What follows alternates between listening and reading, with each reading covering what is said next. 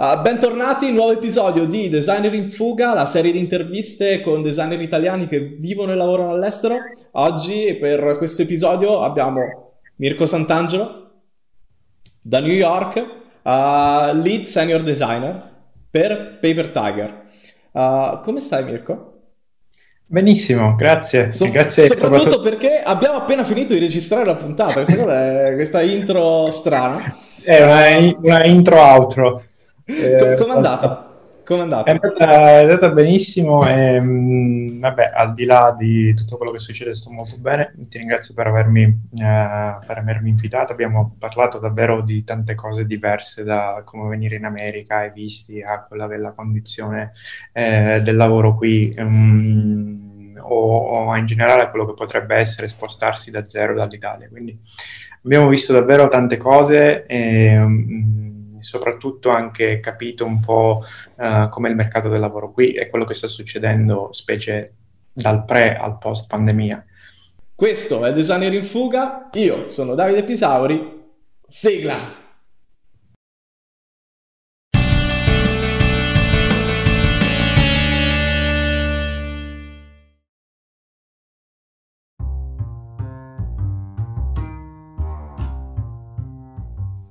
Boh, quindi decima puntata di Designer in Fuga. Mirko, ti ho già presentato.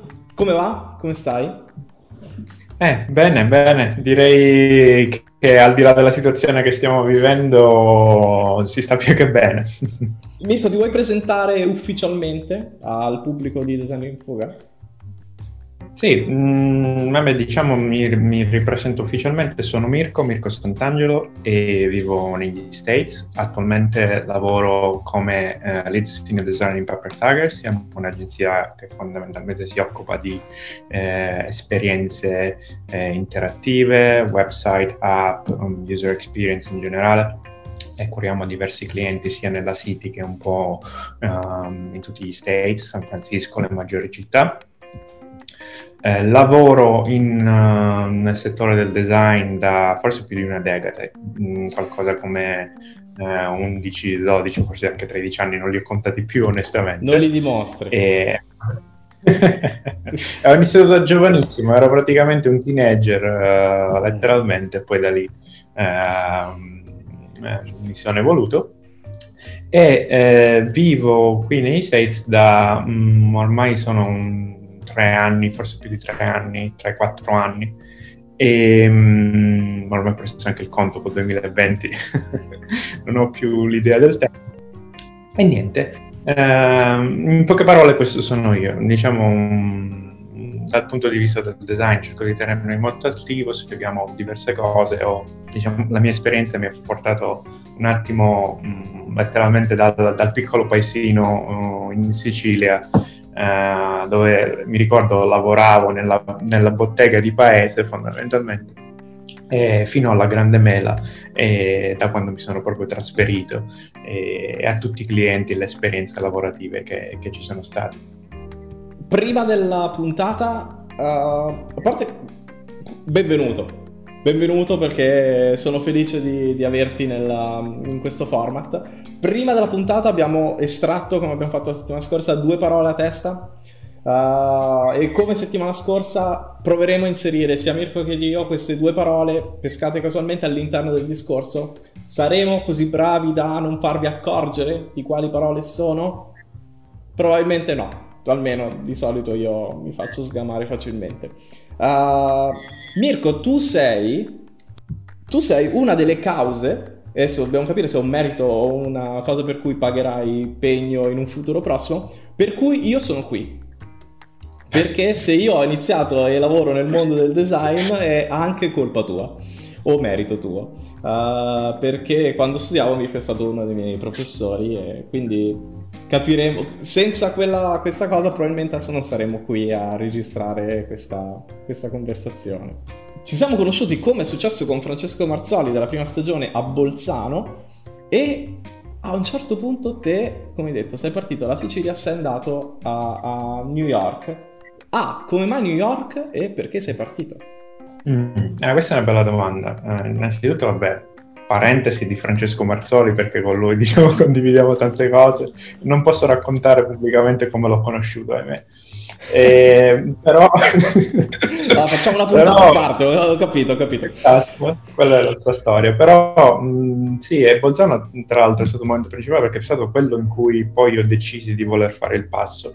Allora la prima volta per me negli States è stata attorno al 2012 eh, lavoravo nel mondo delle start-up mh, cercavamo investitori e mm, le persone con cui lavoravo avevano dei contatti in America e abbiamo deciso di fare questo lungo viaggio attraverso tutti gli States per cercare investitori, partecipare alle conferenze, ehm, creare networking.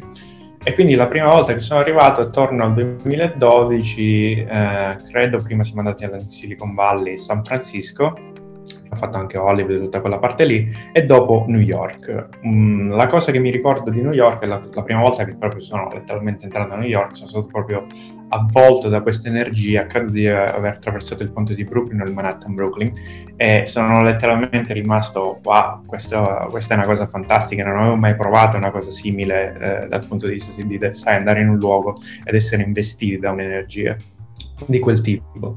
E quindi eh, in quel momento ho iniziato letteralmente a valutare se poteva essere il caso di fare il passo o meno. Sono ritornato dopo, um, attorno al 2000, fine 2014, credo, e qui ho passato diversi mesi da solo, totalmente, eh, per capire un po' com'era la vita da ok turista che cerca magari investitori di qua e di là eh, a sai vivere nell'ambiente certo. e lì è stata un po' dura effettivamente perché mi ricordo la prima volta che mi hanno eh, portato nel Queens sono arrivato all'aeroporto, eh, non mi erano arrivate le valigie, non avevo connessione, non avevo nessuno, il mio tassista era un tipo super shady eh, che mi ha lasciato nel Queens, nevicava a meno 20 gradi, inverno terribile, e io ero praticamente lì ho detto accidenti. Dalla Sicilia, tra l'altro. Che esatto, dalla Sicilia, eh, ed era proprio così. Eh, però poi vabbè la cosa è ingranata e ho preso contatti e così via e mh, mm, sono ritornato ho avuto anche la possibilità di trovare dei contatti che mi hanno permesso di mi hanno dato la possibilità di essere di fare da sponsor nel senso mi hanno fatto da sponsor e sistemate tutte le pratiche tutti i visti tutta la trafila delle cose che c'erano da fare mi sono poi trasferito uh, definitivamente eh, diversi, diversi, anni fa. Quindi il mio non è stato un, un po' un percorso del sai, eh, faccio tutto in una volta, ma è stata, è stata graduale, no? Prima, cioè la prima esperienza, poi il fatto di capire se mi piaceva o meno e, e il fatto poi di mettere in pratica le cose che servivano per potersi trasferire. E, e lo consigli come, come, approccio? Cioè è stato... Immagino che più è graduale, più capisci se vuoi veramente o, o, o non veramente vivere in quel posto lì. Sì, questa è un'altra ottima considerazione. Beh, mh, mm, mi è capitato di ascoltare tante storie, anche di italiani che sono venuti qui, specie nel mondo del design e del product, e ognuno ha un'esperienza diversa, nel senso che mm, ci sono state storie in cui le cose sono state più semplici, ci sono state storie eh, dove tutto forse era un po' più macchinoso, un po' come dico io all'avventura, nel senso la mia è stata una di queste. Io sono stato un um, un tipo per cui non avevo qui letteralmente contatti a nessuno e un giorno mi sono alzato e ho detto beh mi prendo lo zaino e me ne vado. E vedo un po' quello che succede. E con tutte le difficoltà del caso perché devi letteralmente costruirti eh, qualcosa. È un percorso che eh, dipende da mh, mm, quanto e mentalmente sei predisposto a questa cosa e ad andare incontro a determinate, non dico difficoltà, ma scogli, um, tra quelli burocratici e funzionali, sì, che si può, fare, si può fare tranquillamente. Certo, ero anche nei miei vent'anni ai tempi. Pochi anni fa, eh, sì, eh, nel 2020, ma non so. Le, le, prime, le prime le prime esperienze erano quelle, ero un attimo più certo. predisposto, adesso sto diventando piano piano sempre più lazy in questo senso, però sì, è un'esperienza che consiglio, mm, Nel, si può prendere sotto tanti punti di vista. Se io o qualsiasi persona che adesso lavora in Italia come designer, quindi sia junior, senior, non voglio fare distinzioni, volesse venire a New York o negli Stati Uniti, prima di tutto c'è una trafila unica? Mi pare di capire di no, perché si passa dalla botta di culo dalla cosa semplice all'avventura. Ma c'è qualcosa che puoi consigliare? Un punto da cui partire, un consiglio che ti viene da dire da, da chi ci è passato? Sì. Allora, come prima cosa, essere mentalmente predisposti al diverso perché quando tu fai il passo di voler andare via dall'Italia ti devi confrontare con culture totalmente diverse e la cultura americana non è la cultura europea, quindi anche il modo di comunicare, il modo di vivere la giornata, le differenze sociali che ci sono e dove ti vai a incastrare sono totalmente diverse. Quindi la prima cosa da mettere in chiaro è quanto sei disposto ad accettare la diversità. In secondo luogo, poi devi eh, iniziare a informarti sulle cose da fare. Quindi quello che consiglio a tutti, anche a chi è che magari vuole vivere in Italia ma iniziare delle relazioni di lavoro con l'America, è venire qui e prendere contatti o avere a che fare con le persone. L'americano è un tipo che in generale eh, apprezza tanto il contatto umano e molte delle relazioni che nascono, delle volte nascono per passaparola o per contatti che si instaurano in un meeting, in una cena di lavoro. Eh, ricordo una volta presi uno uh, dei miei clienti più grossi in un evento a Wall Street dove letteralmente stavamo cercando investitori, ci hanno fatto salire su questo mega palazzone, credo forse la Banca di San Paolo, una cosa del genere, proprio in terrazza con tutti questi mega personaggi della finanza. E, e, lì ho incontrato una persona, mi sono messo a parlare di qua e di là, facciamo design anche noi di qua di là, e, e lì sono nati dei rapporti di lavoro fondamentalmente, quindi è un contatto diretto. Quindi la prima cosa da venire qui è capire se l'ambiente ti piace, non da turista, ma magari da persona che deve vivere qui. Non ti consiglio magari di prenderti eh, un hotel eh, vicino a Times Square, la zona super turistica, ma vivi negli ambienti un po' più residenziali, da Queens a Brooklyn, eh, o se vuoi a Manhattan, sì, Manhattan è fondamentalmente costosissimo, a meno che non vuoi spendere tantissimo e fare ehm, questo salto della, della speranza, consiglio magari una zona in cui ti puoi muovere ben collegata con le altre strutture. Dopodiché, eh, una volta che hai preso contatti, anche cercare di capire se c'è qualcuno che vuole eh, sponsorizzarti o disposto ad assumerti. Eh, nella zona della, della, di San Francisco, nella bolla tra virgolette di San Francisco, hai tutte queste grosse società che fondamentalmente ti sponsorizzano. Ehm, io mh, ho riso spesso riguardo a questa cosa perché sono due mondi totalmente, totalmente diversi tra Nick e, e San Francisco specie dal punto di vista del design. E, ehm, però qui a New York eh, e in generale New York, New Jersey, devi, devi, prendere contatti con le persone, bussare alle porte. Io letteralmente andavo a bussare alle uh, agenzie eh, col mio broken English siciliano e, ehm, e poi quello, quello che usciva usciva quindi trovare qualcuno disposto a fare questa cosa e poi iniziare la, tutta la trafila burocratica, uh, informarsi sui visti, su quali sono i visti migliori per poter venire qui, magari trovare un buon avvocato disposto a seguirti, ehm, capire se vuoi venire qui da freelancer oppure da persona che vuole farsi assumere, eh, capire anche da che punto partire, se quello dei visti o applicare per una green card, tutto dipende anche ehm, dal tipo di condizioni cui, da cui stai partendo, nel senso se sei già una persona avviata, un professionista avviato è più semplice perché alle spalle hai dell'esperienza che poi può essere certificata, eh, un po' meno se invece non hai ancora esperienza e quindi hai bisogno di qualcuno che garantisca per te in questo senso. Cavolo, eh, dietro a una cosa semplice, tra virgolette, come andare a vivere all'estero e cambiare vita, che semplice non è. C'è dietro tutto un, uh, tutto un percorso che tu hai, hai riassunto in poche parole ma che cavolo, già solo la parte burocratica immagino prenda tantissimo perché uh, questo è un discorso che faccio sempre, se devono preferire tra uh, dover affrontare delle spese burocratiche per sponsorizzare te a, a, pari prezzo sul mercato, però ci sono altri designer di, um, competenti come te, tendenzialmente vanno su quelli competenti come te. Poi, come dici te, il l'asso di briscola te lo giochi con le competenze, cioè con uh, il, esatto. il calore umano, cioè quel conoscere, quindi portare la persona a fidarsi e dire no, io voglio lui. Hai parlato quindi di uh, andare a, a, lavorare sui rapporti umani con le persone, uh, stringere amicizie. Com'è la scena di design a New York? Può sembrare scontata come, come domanda, però volevo, volevo sapere com'è. Allora, beh, ti posso dire com'era, perché in questo 2020 si è un po' fermato tutto. Eh, sì. e, e, um, allora, considera um, la cosa bella della City è l'attività e il senso di comunità e soprattutto quello che puoi uh, avere dal punto di vista del design.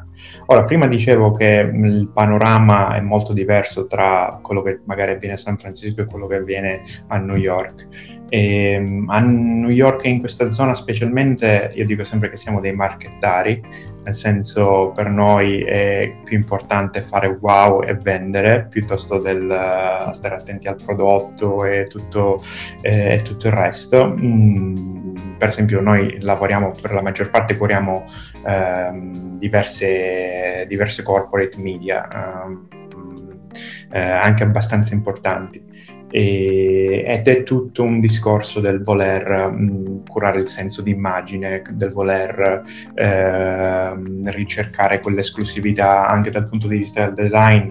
Quando vieni a vivere qui vedi che il design che parte da qui, che parte da Brooklyn, che parte da tutti questi designer e agenzie della scena eh, newyorkese è molto molto ehm, particolare, specifico, cioè lo riconosci immediatamente, ok, questa è una cosa che viene ehm, dalle nostre zone, in questo senso, dal nostro neighborhood.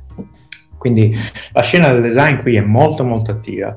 Eh, indubbiamente prima c'erano tantissimi eventi a cui potevi partecipare. Eh, io ricordo ogni giorno ricevevo tipo due, tre proposte di lavoro continuamente, eh, anche se poi non le accettavo e non mi interessano, um, ma fondamentalmente c'era un'attività e un ricambio ehm, velocissimo.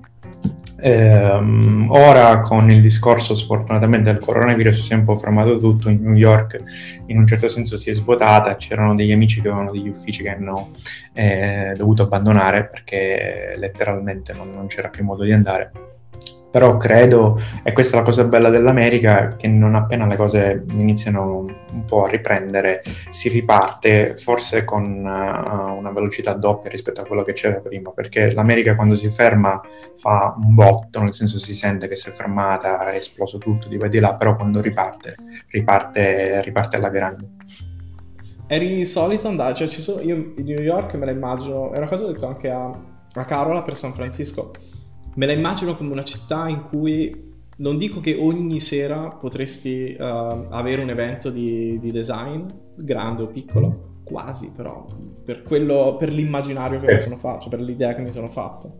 Sì, dal punto di vista del design, quasi ogni giorno mh, mm, ci sono degli eventi, c'erano almeno, ora quelli che ci sono sono virtuali, però mh, mm, qui funziona molto Meetup, che è una comunità per eventi, fondamentalmente e mh, da lì mh, devi semplicemente scegliere il gruppo a cui unirti e, e, seguire i loro eventi. Noi quando siamo venuti qui la prima volta per cercare investitori e contatti, ogni giorno facevamo 3-4 eventi diversi, proprio eravamo totalmente eh, presi da, da, questa cosa, che non è poi tanto il meetup, magari conosci gente e cose varie, eh, ma anche l'evento di scambio, eh, di crescita o il fatto stesso che vieni qui e ti mettono in contatto diretto con clienti o investitori o, o, o con altre realtà. Ce n'è, ci sono davvero tan- tantissime cose diverse eh, che spero riprendano il prima possibile perché era anche un ottimo modo per creare comunità.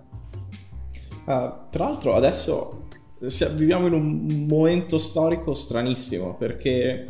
Uh, siamo in crisi come, come, mondo, come economia, ma tante aziende proprio per rispondere a questo momento storico stanno passando in remoto. Attualmente io, io o tanti altri, magari la gente sogna di poter andare a lavorare negli Stati Uniti d'America o in Inghilterra con quell'azienda che ha sempre amato e che, con la quale morirebbe per lavorarci. Se adesso l'azienda passa in remoto, io posso rimanere nella, in Italia e lavorare lo stesso con loro pensi che cambierà quindi il rapporto col, col mondo del lavoro o, o, è un momento e poi in un futuro torneremo a sognare di tornare in America e lavorare con azienda X?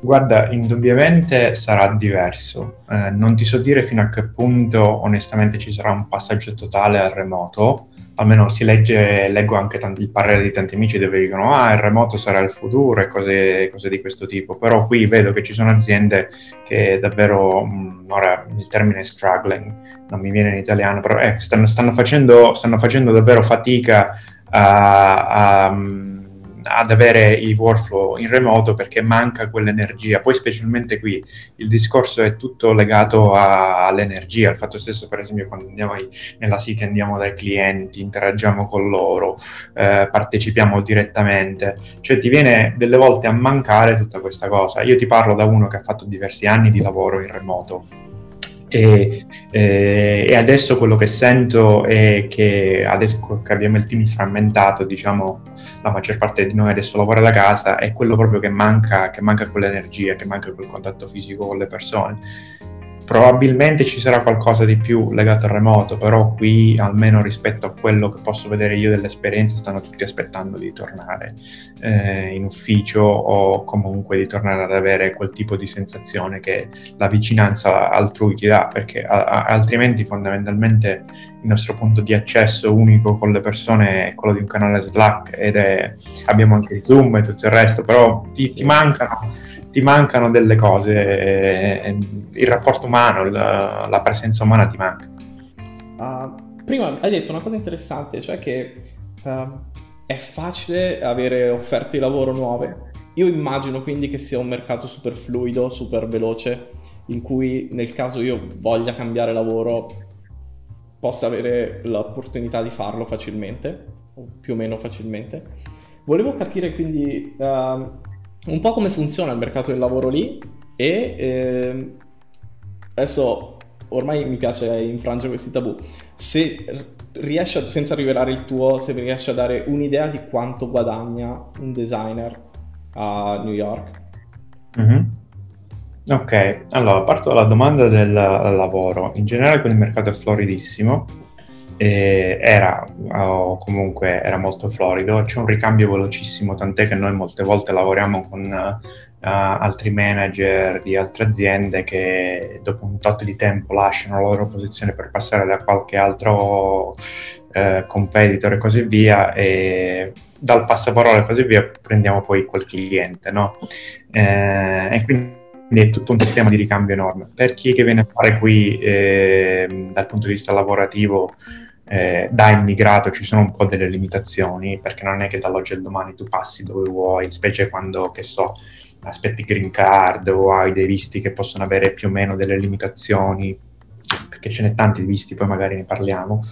E, ehm, quindi questa cosa, qui, questa cosa qui cambia. E la varietà invece dal punto di vista di stipendi, anche lì c'è tanto, nel senso, um, in generale qui è premiato molto il valore e quanto sei bravo. E più sei bravo e fondamentalmente più ti sai vendere e più, uh, più guadagni. Questa New York è um, uh, come anche San Francisco, ma forse San Francisco è diverso perché lì è proprio una bolla, però in generale uh, New York... Um, ai classici stipendi a sei cifre, quindi ehm, 100, 200, direttori creativi anche da 300k um, eh, all'anno. E, e, tutto dipende da, dal tipo di posizione, dal tipo di azienda che ti assume e dal tipo di contratto. Qui a New York in generale, per esempio, noi facciamo molto meno eh, il discorso delle shares e delle azioni e fondamentalmente ti pagano in contante, cosa che invece dall'altra parte in San Francisco ci sono aziende, tipo grandi aziende che ti offrono eh, questi stipendi dove magari una percentuale sono in azioni, l'altra poi effettivamente di liquidità. Eh, quindi la situazione è molto molto variegata e indubbiamente New York, San Francisco, comunque le grandi città, lo stipendio è eh, bilanciato rispetto ai costi eh, della vita.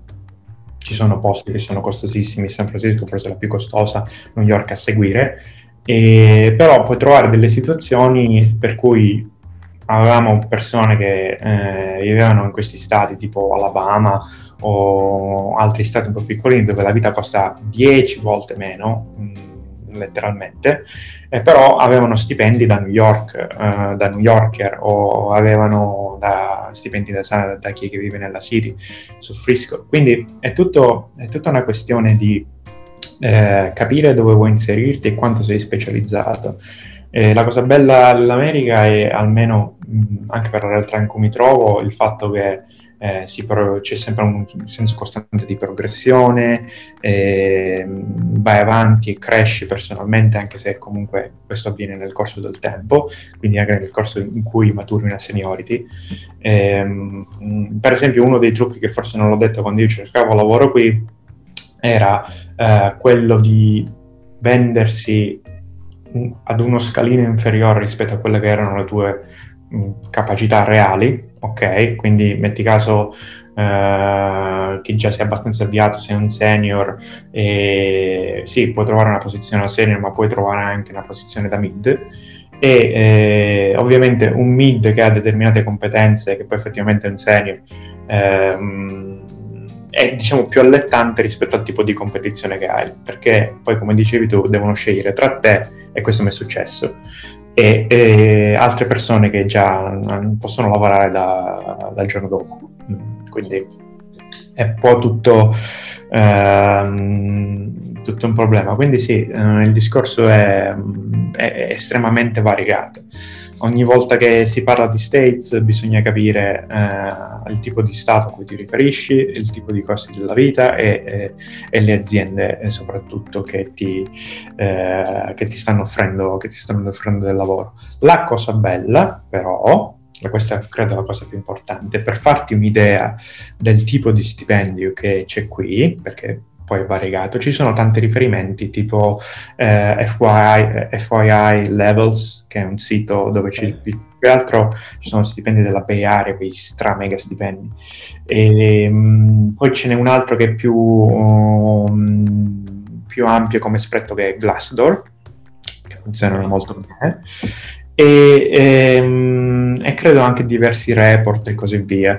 Um, però è sempre il discorso, cercare di capire anche un po' come, eh, come funziona anche dal punto di vista aziendale, perché ho amici letteralmente che eh, lavoravano in queste aziende, magari fighettine di qua e di là, e, però lo stipendio in generale era un po' sotto la media, poi vengono assunte da un'azienda dove magari sono terribili nel design o nel prodotto e cose varie, però hanno necessità di questa cosa o del prodotto e, e avevano stipendi raddoppiati. Quindi hai proprio questa scala mh, mm, enorme, anche molto diversa. E, e, e, tutto cambia poi a seconda sia dello stipendio, anche poi qui ci sono anche i benefit, eh, cioè tutte quelle cose che ti vengono offerte dalla, dall'azienda, dall'assistenza sociale alla 401 che è una sorta di pensione, a, a tutti quegli altri benefit che potresti avere più o meno comuni eh, quindi è molto molto variegato come, come cosa. Eh, indubbiamente è diverso eh, da quello che è il mercato europeo, anche se in Europa ci sono delle capitali che funzionano molto bene. E, ehm, per cui sì, c'è, c'è, c'è davvero, ci sono davvero tante tante cose diverse. A parte che tutti i portali che hai elencato li lascio in descrizione così almeno tutti si mettono lì a giochicchiare e sognare, capire quanto in realtà guadagna un designer in giro per il... Per, credo che sia per il mondo, non sia limitato solo all'America, vero? Mm-hmm. Allora, Glassdoor um, in generale però mh, ha degli ottimi insights sugli stipendi americani, specie perché tu vai lì, registri il tuo stipendio e così via. Ehm, stessa cosa di FYI, però ci sono siti più o meno attendibili. Poi molti, ci sono anche molte iniziative dal punto di vista di comunità, specie a New York, in cui letteralmente la comunità dei designer si riunisce e creano queste grosse e gigantesche spreadsheet, eh, che praticamente fa Excel, eh, dove eh, compilano um, i loro stipendi e poi il problema qui è che c'è anche molta disparità dal punto di vista dello stipendio, sia punto, per quanto riguarda l'etnia, sia per quanto riguarda eh, il, il, il, il genere praticamente, cioè uomo, donna e così via c'è davvero tanta differenza. Ora stanno lavorando molto per garantire eh, l'equal pay e comunque garantire che tutti abbiano accesso a queste cose, però mh, mm, cioè, questo tentativo nasce dalla volontà di informare su quelli che poi sono gli stipendi e ehm, eh, avere dei numeri da cui partire. Uh, prima hai fatto riferimento a, ai visti. Mm-hmm. Quali sono i visti a cui una persona, un designer italiano, può ambire per un futuro lavorativo in America? Al momento ci sono due visti più uno, nel senso okay. sembra una promozione, quella che trovi al supermercato. Il primo visto è, è l'H1B, che fino a diversi anni fa era anche molto usato dalla comunità indiana per venire qui, specie nella Silicon Valley. Okay. Il secondo visto è l'O1, che è quello che, che ho fatto io, e eh, il più 1 invece è il K1, nel senso trovi un americano, americano che ti sposa, è diretto, ti danno tutto quello che vuoi dal punto di vista del green card, visti... In descrizione trovate i 5 migliori siti per dating online con eh, esatto. esatto. E, e poi eh, la lotteria della green card come? La lotteria, della green card, la lotteria della green card che mi affascina sempre da morire questa cosa, che tu ti iscrivi... Non so onestamente se l'hanno, mm, se l'hanno tolta o no, perché volevano toglierla chissà quale grande numero di nuovi immigrati portasse poi. E, però onestamente non ti so dire, io credo di averla fatta solo due volte, però è davvero un, un salto nel vuoto. Sì, eh... no, io, io, io, sono stato, cioè tre volte deluso uno, un anno dopo l'altro. Sì, dopo sì, è molto più semplice veramente venire qui e eh, farsi fare il visto, farsi fare le cose per bene. Semplice dal punto di vista di ok, lo puoi fare, però ti serve assistenza perché eh, poi ci sono parecchie cose da sbrigare, pratiche e, e tutto il resto. Uh, per esempio l'H1B in generale per gli skilled workers eh, l'O1 che ha, ha, un po' questo termine strano però è Extraordinary Ability Visa cioè per eh, professionisti che hanno raggiunto determinate eh, cose nel loro lavoro e, o eh, dal punto di vista di impatto medio e così via. E, e poi mh, da questi visti il passaggio naturale è quello della green card, che è quello che ti sblocca letteralmente, perché questi visti tra l'altro sono non immigrant, quindi vieni qui con l'idea di lavorare temporaneamente, poi se decidi di diventare immigrant, e quindi permanente, passi, uh, passi alla green card. Eh, la cosa bella è che c'è un sito che è quello governativo, USIS o USIS, una cosa del genere, non so neanche. Lo lascio in descrizione.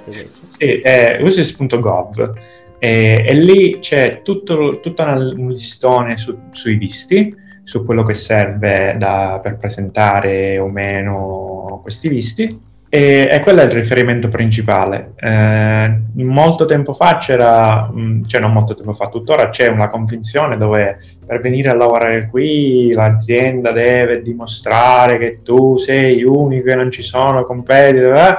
È un po' una leggenda metropolitana perché in realtà questa cosa la fa la Camera del Lavoro ed è davvero una cosa quasi banale da fare. Poi se ti affidi un avvocato, letteralmente ci sono dei dati che lui estrapola da internet dove dice guarda, tu rispetto al tuo tipo di categoria guadagni questo tot e il tuo valore aggiunto all'azienda questo, questo, quell'altro. E poi nell'O1, se non mi sbaglio, cioè non se non mi sbaglio, è così perché l'ho fatto, non, non è neanche richiesta questa cosa. Scusami, il visto, il visto eh, è una pratica che porta avanti l'azienda o la porti avanti te come... Uh, In generale la deve portare avanti l'azienda.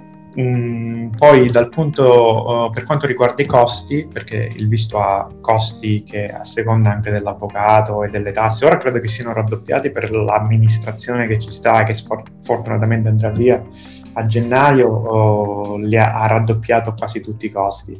Però mm, ehm, è una cosa che devi fare contemporaneamente all'azienda che ti assume E è molto più semplice se ti fai carico dei costi, quello di convincere un'azienda ad assumerti, perché dici, ah ok, vabbè, io ti assumo, ti do lo stipendio di qua e di là, eh, però poi tu ti porti avanti questi costi, te li gestisci tu.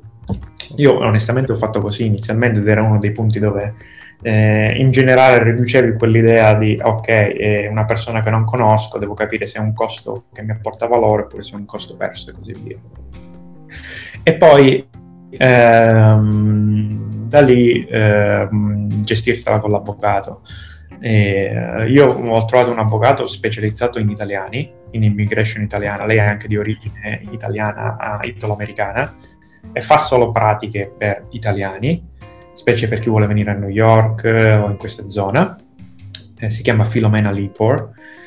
E, um, onestamente mi sono trovato molto bene, quindi eh, poi mm, a un certo punto è semplicemente farsi un mega malloppone di carte dove devi dichiarare tutto quello che hai fatto, che non hai fatto, anche se hai scritto un articolo su Medium o se ti hanno dato un premio di qua e di là e, e, dopodiché aspettare l'esito e fare una trafila tra documenti approvati. Quanto ci vuole?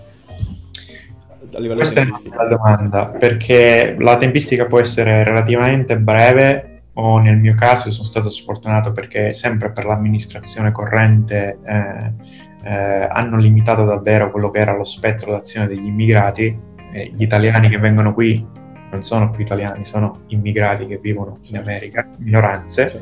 Questa è una cosa importante perché chi viene in America da italiano, mettiti nella mentalità di ok, tu adesso sei una minoranza, tu adesso sei, non sei l'italiano, tu adesso sei la minoranza che deve vivere in un paese straniero. E le minoranze, in questo caso gli immigrati, se la sono vista un po' brutta nell'ultimo periodo perché ci sono state parecchie limitazioni che hanno portato a liste di attese quasi lunghissime. Eh, io per esempio a, sto aspettando diversi documenti ed è quasi, due, quasi due anni, sì, un anno e mezzo, due anni eh, che li aspetto. Poi però ci sono altri documenti che, dove hai l'approvazione quasi automatica entro 14 giorni e così via, eh, dove dici ok, questa è approvata, puoi iniziare a fare questa cosa qui o andare al secondo step e così via. Io nel mio caso avevo fatto eh, due anni da, da, remoto nell'azienda per cui lavoravo adesso, cioè Paper Tiger, ho speso i primi due anni qui e nel frattempo ho lavorato a tutti i documenti che mi consentono di entrare nel paese, perché la visa è un documento che ti permette di entrare nel paese, non è tanto il permesso di lavoro che è collegato alla visa. Certo. Quindi tu entri con una visa che ti dà anche la possibilità di avere del lavoro e allora puoi stare qui e lavorare tranquillamente, oppure gestirti il lavoro da casa, da remoto, dall'Italia, io avevo la mia partita IVA, eh, lavoravo tranquillamente con loro e sistemarti poi tutte le cose per poter, poterti trasferire.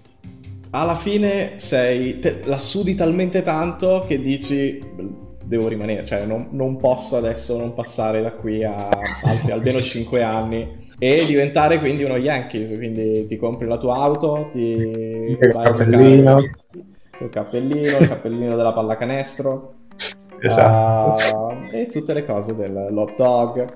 Uh, Mirko, cavolo, uh, te oltre ad aver avuto cavolo, una, una, super esperienza e super interessante, grazie mille perché sono, lo dico da persona che ha passato un anno, un anno e mezzo uh, quando ero all'università a sognare di emigrare e che più cercava online e meno trovava perché è talmente difficile avere tutte queste informazioni che ci ha dato e sono e non so se chi ascolta in questo momento capisce quanto sono preziose. Uh, è difficile trovarle tutte in un colpo solo perché di solito uh, trovi, soprattutto per designer, cre- designer in fuga nasce perché è difficile avere informazioni su come migrare, specialmente se fai questa professione. Quindi grazie, grazie mille perché è, è importantissimo. Mentre combattevi contro la burocrazia americana, online ti creai una reputazione incredibile. Non so se lo sai, però quando io ho chiesto uh, il prossimo ospite di Designer in Fuga sarà Mirko Sant'Angelo e ho aperto la possibilità di fare delle domande, sono stato inondato di domande, sono arrivate veramente tante domande e, e ho fatto veramente fatica a trovarne alcune.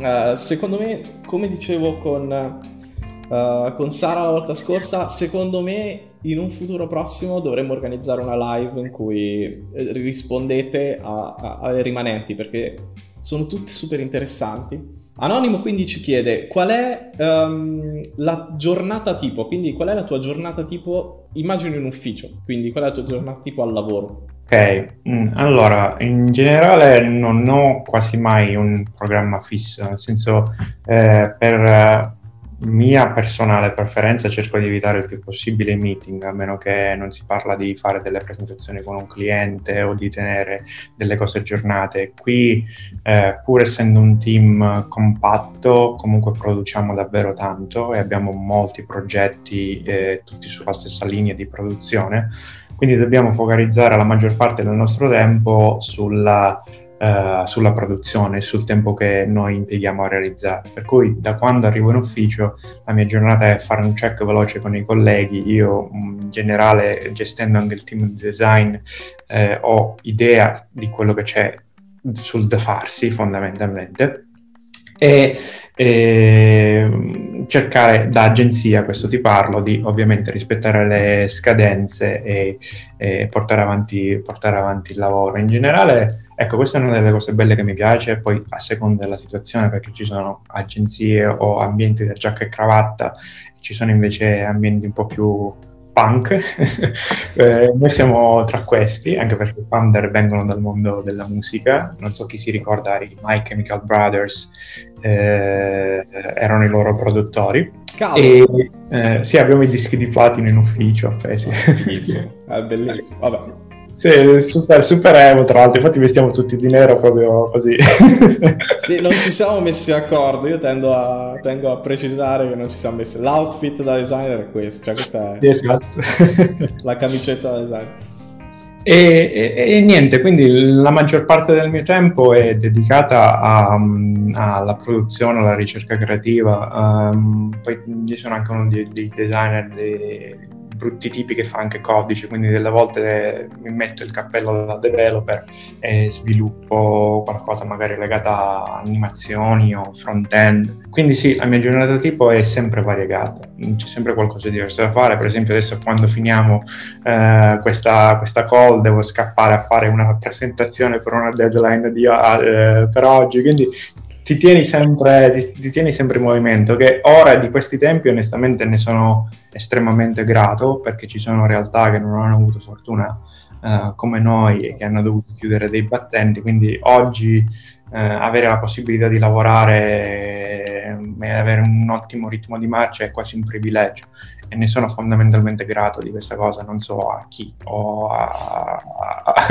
a, a che altro. Quindi quindi sì, questa in generale è la mia daily routine. Quando prima eh, che iniziasse tutta questa cosa, in generale sprecavo, uh, o no, sprecavo, dedicavo il mio pomeriggio magari a frequentare quegli eventi di New York, ad andare eh, un po' a conoscere la community. Uh, qui Figma, per esempio, faceva tanti, tanti eventi o diversi eventi durante il corso dei pomeriggi e tutti erano orientati attorno alle fasce eh, finali della giornata, quindi 5 e mezza, 6, quando praticamente tutta la comunità usciva da lavoro, a posto di andare a casa ti andavi a prendere una fetta di pizza pizza uh, uh, con, la, con l'ananas.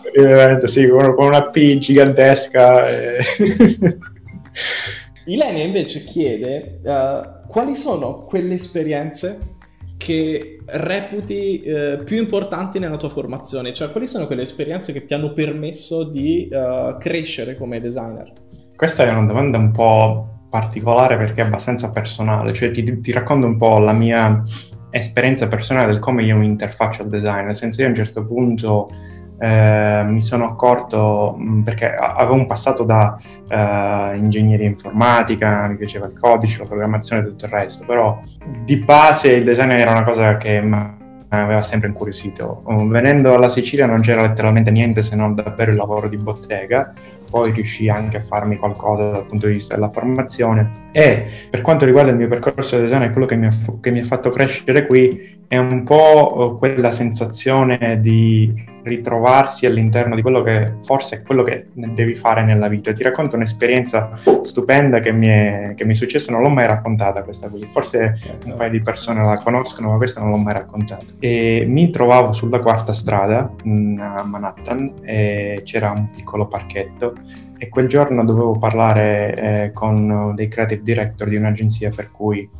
eh, cercavo di trovare lavoro fondamentalmente, quindi cercavo di trovare delle, ehm, eh, delle conferme o qualcuno disposto ad assumere. E eh, mi ricordo che tanti, tanti, tanti anni fa, forse un 15, 10, 12, non lo so, iniziai mh, ad essere incuriosito dal design grazie a una persona di cui trovai un blog, un certo Jacob Cass, Uh, lui fu il fondatore di Just Creative Design che aveva, diciamo, era il classico designer figo, super awarded, che faceva cose fighe, grandi brand e ho detto, oh, accidenti, devo diventare come questo tipo.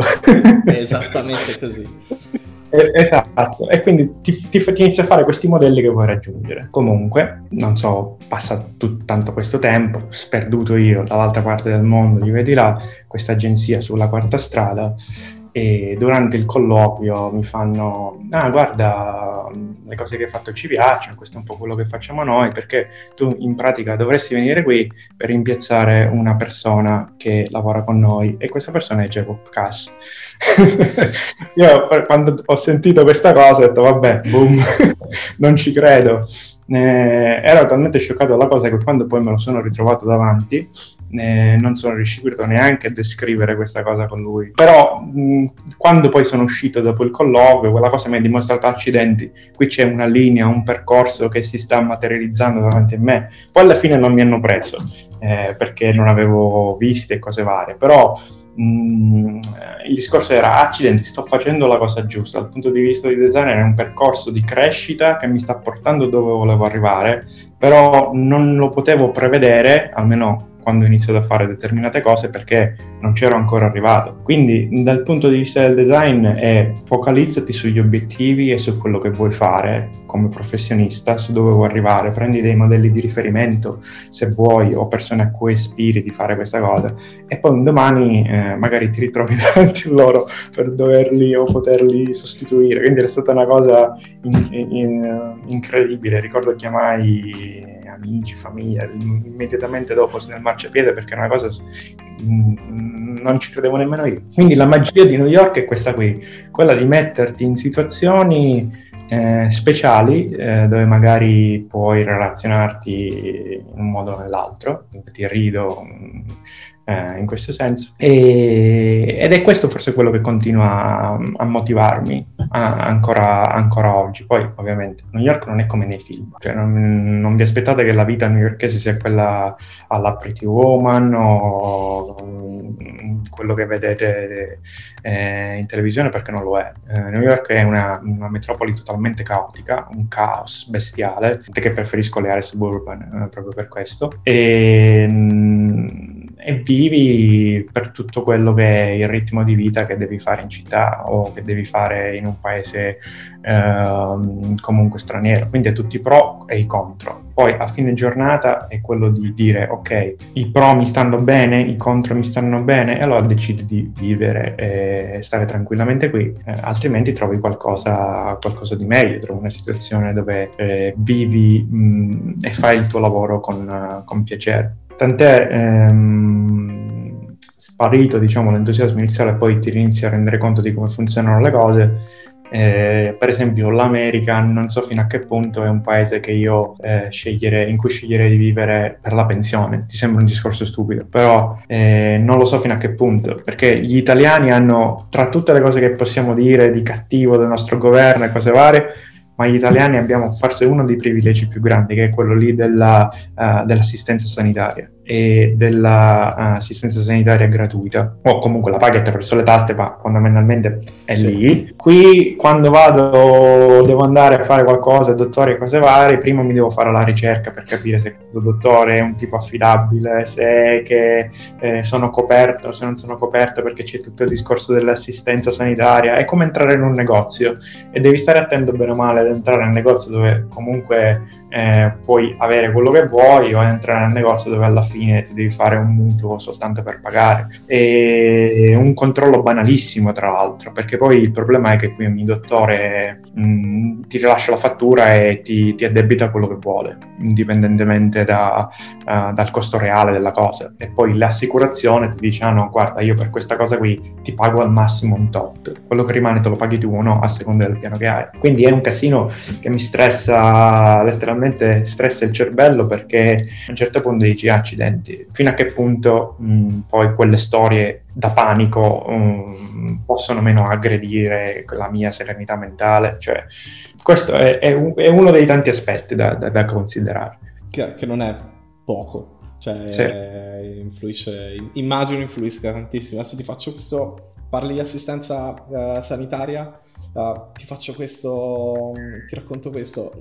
Quando io ho fatto un tirocinio a Los Angeles come questo internship non pagato uh, nel mondo del cinema. Quindi facevo quello che faceva qualsiasi cosa, cioè da portare le cassette con l'acqua all'andare a comprare roba da mangiare, a spostare roba del set, le casse e una ragazza australiana che faceva la, la customista, ricordo si fece male, non so, era arrivata con la caviglia dolorante, credo se la sia rotta, ma non poteva andare a, all'ospedale perché non aveva la copertura assicurativa per, per, gestirlo e quindi si imbottiva di painkiller praticamente.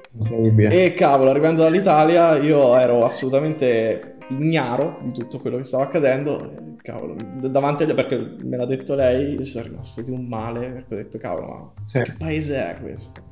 Sì, sai, il discorso è ehm, dal punto di vista sanitario, se stai male e eh, ti succede qualcosa, puoi andare in ospedale o puoi andare, ci sono diversi, tantissime cliniche private e così via.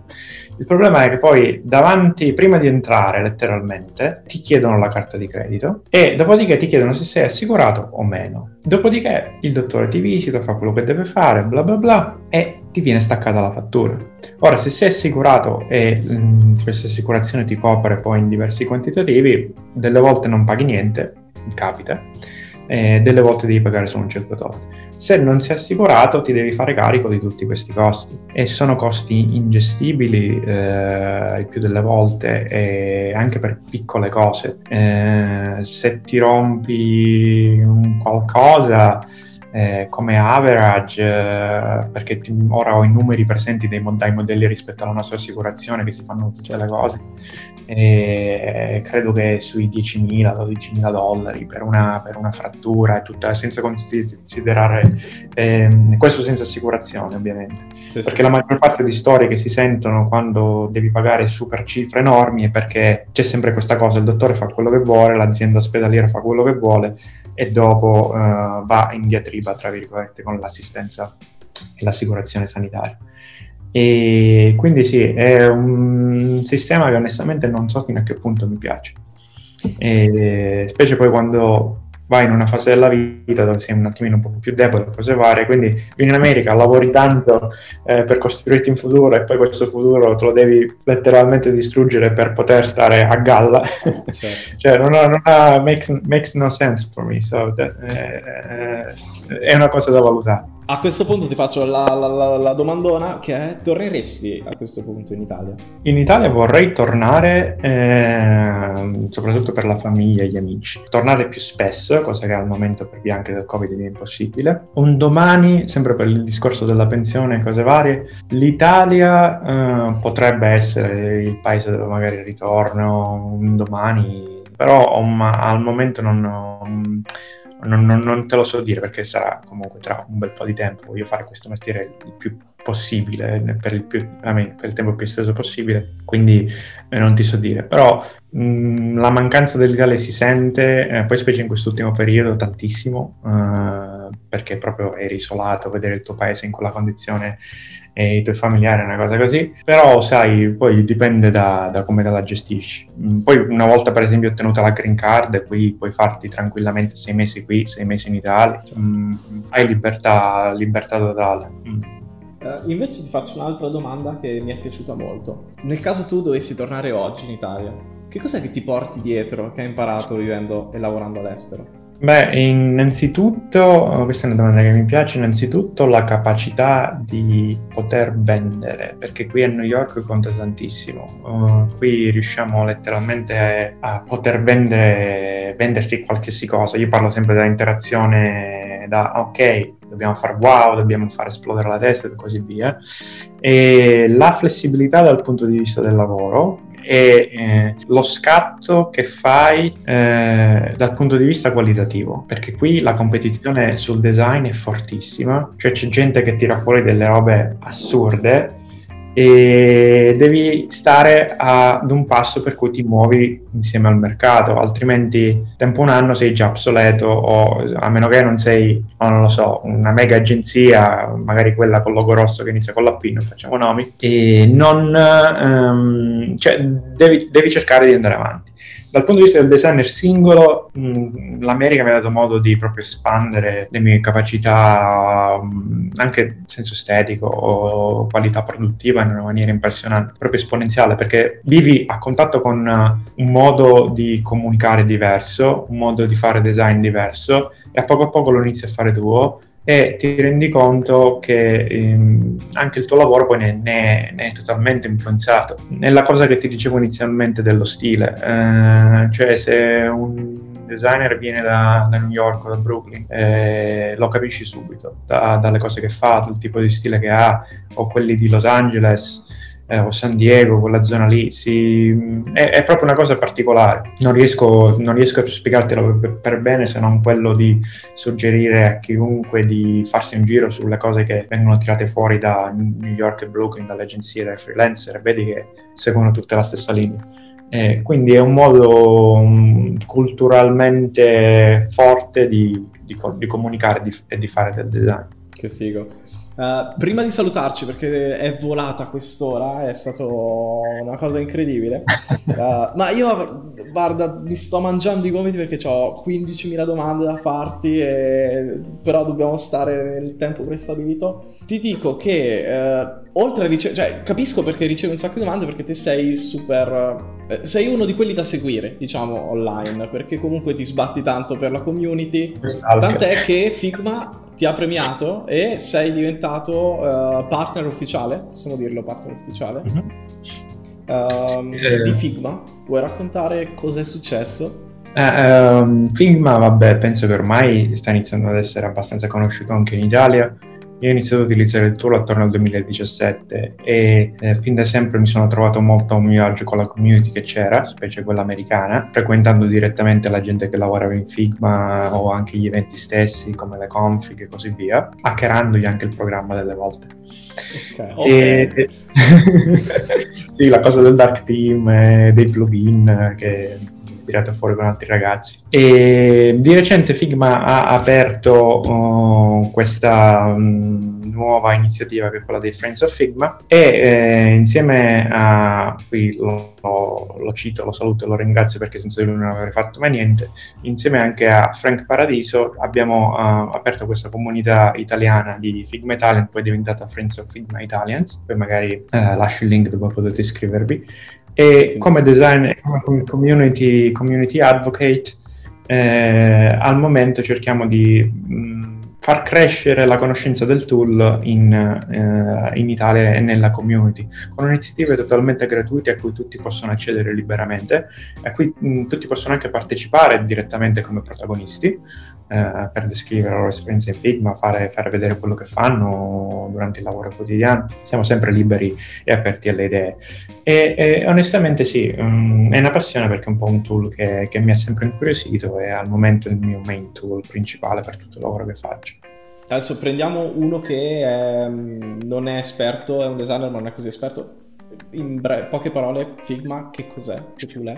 Allora, è in poche parole una cosa che ti serve per disegnare dei rettangoli, però li fai sul browser e eh, possono vedersi anche, sì, anche altre persone possono collaborare insieme a te per farci gli angoletti arrotondati, metterci, perché poi è quello che facciamo quotidianamente, no? disegnare bottoni e rettangoli, come dico. Eh, però è uno strumento collaborativo totalmente cloud-based in cui puoi letteralmente lavorare, fare del design con, o, o, gestire design system ehm, in una maniera totalmente diversa rispetto a quella a cui eravamo abituati. Dal punto di vista di agenzie è stato un tool fondamentale perché ci ha permesso di semplificare tantissimo il lavoro è anche un tool gratuito, almeno ha mh, dei piani gratuiti a cui tutti possono accedere, quindi cioè, non tanto per spendere troppe parole su Figma, però è, è, è, un qualcosa, è un modo diverso, è un tool che ti dà uh, una possibilità diversa di approcciarti a quelle che sono le cose che devi risolvere quotidianamente. Ti dicevo prima della presentazione che devo fare dopo la call